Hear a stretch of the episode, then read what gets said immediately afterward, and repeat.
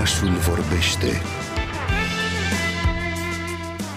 cu Andra Petrariu. Se apropie Crăciunul și sunt sigură că deja vă cam gândiți la ce v-ar plăcea să mâncați și să gătiți în această perioadă, așa că noi astăzi vă poftim în oraș la masă, la o porție de mâncare românească.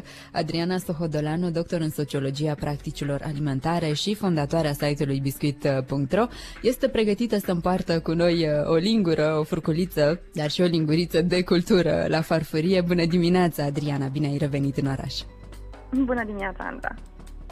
Adriana, am auzit de foarte multe ori întrebarea aceasta: există cu adevărat mâncare românească?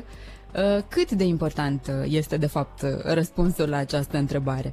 Da, este o întrebare care se pune foarte mult în spațiu public de ceva ani și în ciuda multor răspunsuri care se dau, pare că încă nu și-a găsit cu adevărat răspunsul final. Cei care se preocupă de acest subiect sunt însă fermi în convingerea lor și mă raliez și eu lor. Da, există o bucătărie românească, avem mâncăruri românești și trebuie să fim mândri de ele, pentru că avem de ce. Avem această tendință la nivel mare, amplu, de popor, să ne situăm de o parte sau de alta baricadei, să îmbrățișăm sau să negăm cu absolut, cu furie uneori, unele convingeri. Și bucătăria și-a găsit și ea locul printre aceste subiecte foarte arzătoare. Fie mitizăm, fie demitizăm și o facem destul de agresiv. Chiar spunea un antropolog, Florin Dumitrescu, această mitizare și demitizare e o pendulare fără să găsim niciodată calea de mijloc. Există bucătărie românească, am spus-o și o susțin și spun asta pentru că ceea ce se spune că nu ar fi al nostru, a devenit al nostru. Poate că nu a fost la început, poate că sarmalele au ajuns aici pe filieră otomană, poate că tocanele și plăcintele au venit prin vecinii noștri unguți. Și am luat borșul de la roși și din sud au mai venit diverse alte mâncăruri, iar din Europa Centrală au venit afumăturile, mâncărurile pe bază de varză și alte lucruri.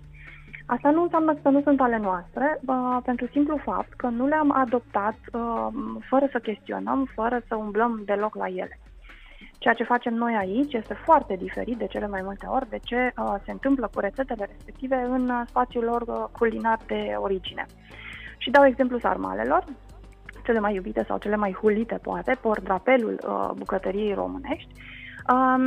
Sarmalele la origine par a fi persane, au ajuns în bucătăria otomană, care mai departe a fost drăguță și le-a împrăștiat prin lume, pe unde a ajuns. Acum, dacă ne gândim la sarmale ca fiind turcești, păi turcii nu mănâncă porc, iar la noi marea majoritate a rețetelor cu sarmale sunt cu porc. Apoi sarmale există în foarte multe țări din lume, dar nu toată lumea le face exact ca noi. Nu toți pun mărar, nu toți le înfășoară în foi de varză sau de viță. Spunea Oana Coantă, bucătar și proprietar de bistro din Brașov, de curând că a fost în Asia și un proprietar de restaurant a anunțat-o foarte încântat că o să-i dea să mănânce ceva ce n-a mâncat în viața ei.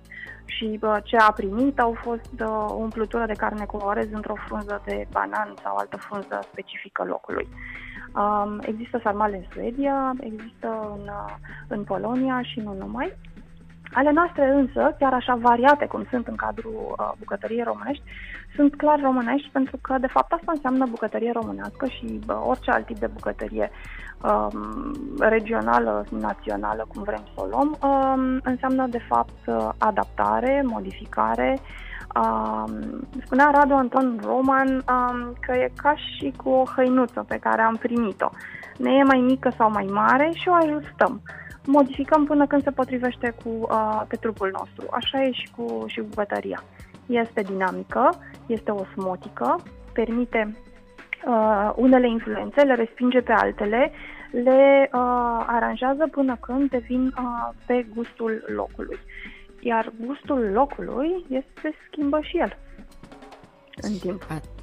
Adriana, mă gândeam acum că am făcut o foarte mare greșeală că nu am mâncat dimineață, pentru că numai sarmale am acum în fața ochilor. Nu mai e mult și vine Crăciunul cu sarmalele lui. Exact, să încercăm să facem atunci. Știi ce mă întrebam, Adriana? Oare mai există însă șanse să creăm un fel propriu al nostru, așa, foarte, foarte unic de mâncare, sau este prea târziu, sau luați toate, sau adaptat, așa cum ne spuneai tu? Cred că e greu să inventezi ceva cu adevărat de la zero, dar nu imposibil. Și cred că trăim în cea mai bună perioadă pentru ca acest lucru să se întâmple.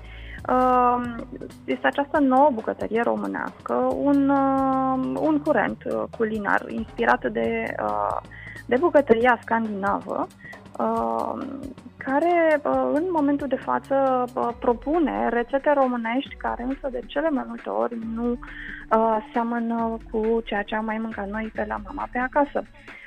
Ce fac ei? Iau ingredienți românesc și se inspiră din rețete vechi sau pur și simplu rețete din propria lor familie, de exemplu. Își folosesc biografia culinară pentru asta și dau naștere la diverse alte rețete care seamănă și totuși nu seamănă și poate pot fi considerate ca fiind unice sau doar ca inovații, dar cu siguranță îmbogățesc și diversifică tot ce înseamnă bucătărie românească în prezent. Știu de un restaurant care, de exemplu, a luat ciorba de burtă, dacă nu mă înșel, și a transformat-o într-un sos pe care îl folosește la un preparat de pește. Oh. Sunt elemente cunoscute, dar un pairing, o asociere care dă de gândit. În farfurie însă dă foarte bine și pe limbă. Acum, ok, nu este bucătăria românească tradițională, este o bucătărie nouă, nu e neapărat pentru toate gusturile, dar merită cu siguranță încercată. Are deja fani. Aș vrea să mai spun ceva despre bucătăria tradițională, pentru că spuneam mai devreme că e totul foarte dinamic și variabil, foarte subiectiv pe de altă parte.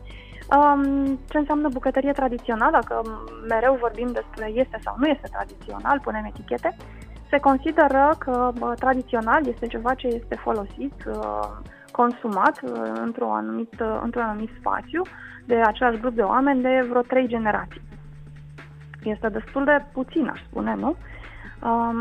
Și dacă ne gândim că deja sunt 30 de ani de când s-a schimbat ordinea socială în România și că sunt destul de multe mămici și tinere bunici, cum spune jurnalistul Cosmin Dragomir, bunicile corporatiste, care gătesc nepoțeilor pizza, pasta, burger și shawarma.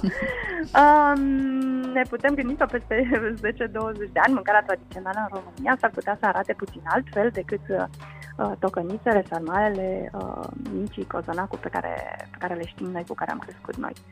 De altfel, dacă îmi permiți, asta mi-aduce aminte de o poveste care m-a mirat, m-a șocat chiar, din America Latină, unde câteva localități au luptat să aducă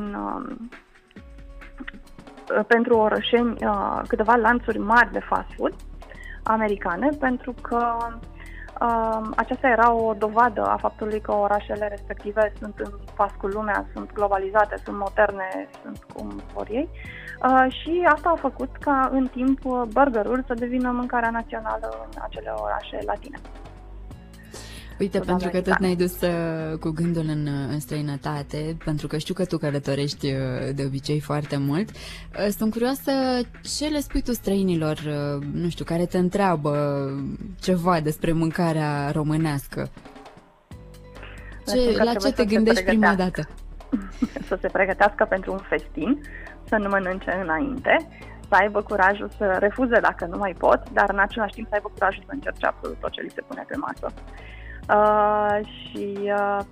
Le vorbesc despre sarmale, le vorbesc despre mici, le vorbesc despre mâncarea de cartofi sau cea de mazăre, despre pistie. Asta totdeauna sună foarte exotic. Și cum? Mâncați urechile de porc? Da, și spaniolii mănâncă urechile de porc, doar că ele prăjesc, nu le fierbe. Și bineînțeles că le recomand să stropească totul abundent cu vinurile românești. Dar oare de altfel le și oferim vinuri românești? Da, aha. mănâncă. Mă întrebam dacă oare gătesc, apoi ceea ce le-a plăcut aici la noi. Cred că e pe cale să se întâmple. Dacă nu se întâmplă deja, cei care au venit în România sau cei care mănâncă la prietenilor români din străinătate, cred că ajută foarte mult cărțile de bucătărie românească, care au început timid să se publice prin afară. Și aș vrea să menționez Carpația a Irinei Georgescu, publicată în Anglia. E o carte absolut minunată, produsă în condiții impecabile și care a fost preluată permanent. Găsesc rețetele Irinei Georgescu și cartea menționată în diverse publicații foarte cunoscute, foarte mari. Și cred că a câștigat și ceva premii. Deci ajută foarte mult și genul acesta de informație publicată, după cum cu siguranță ajută fiecare farfurie pe care o mănâncă în România. Nu văd de ce noi am gătit acasă la noi ceea ce am mâncat în vacanțe pe afară și ei n-ar face-o. Bunătăți de citit și de gătit găsiți și pe biscuit.ro, pe site-ul Adrianei Sohodoleanu. Rămânem cu gândul la sarmale, însă aici în oraș și cu muzica din playlist.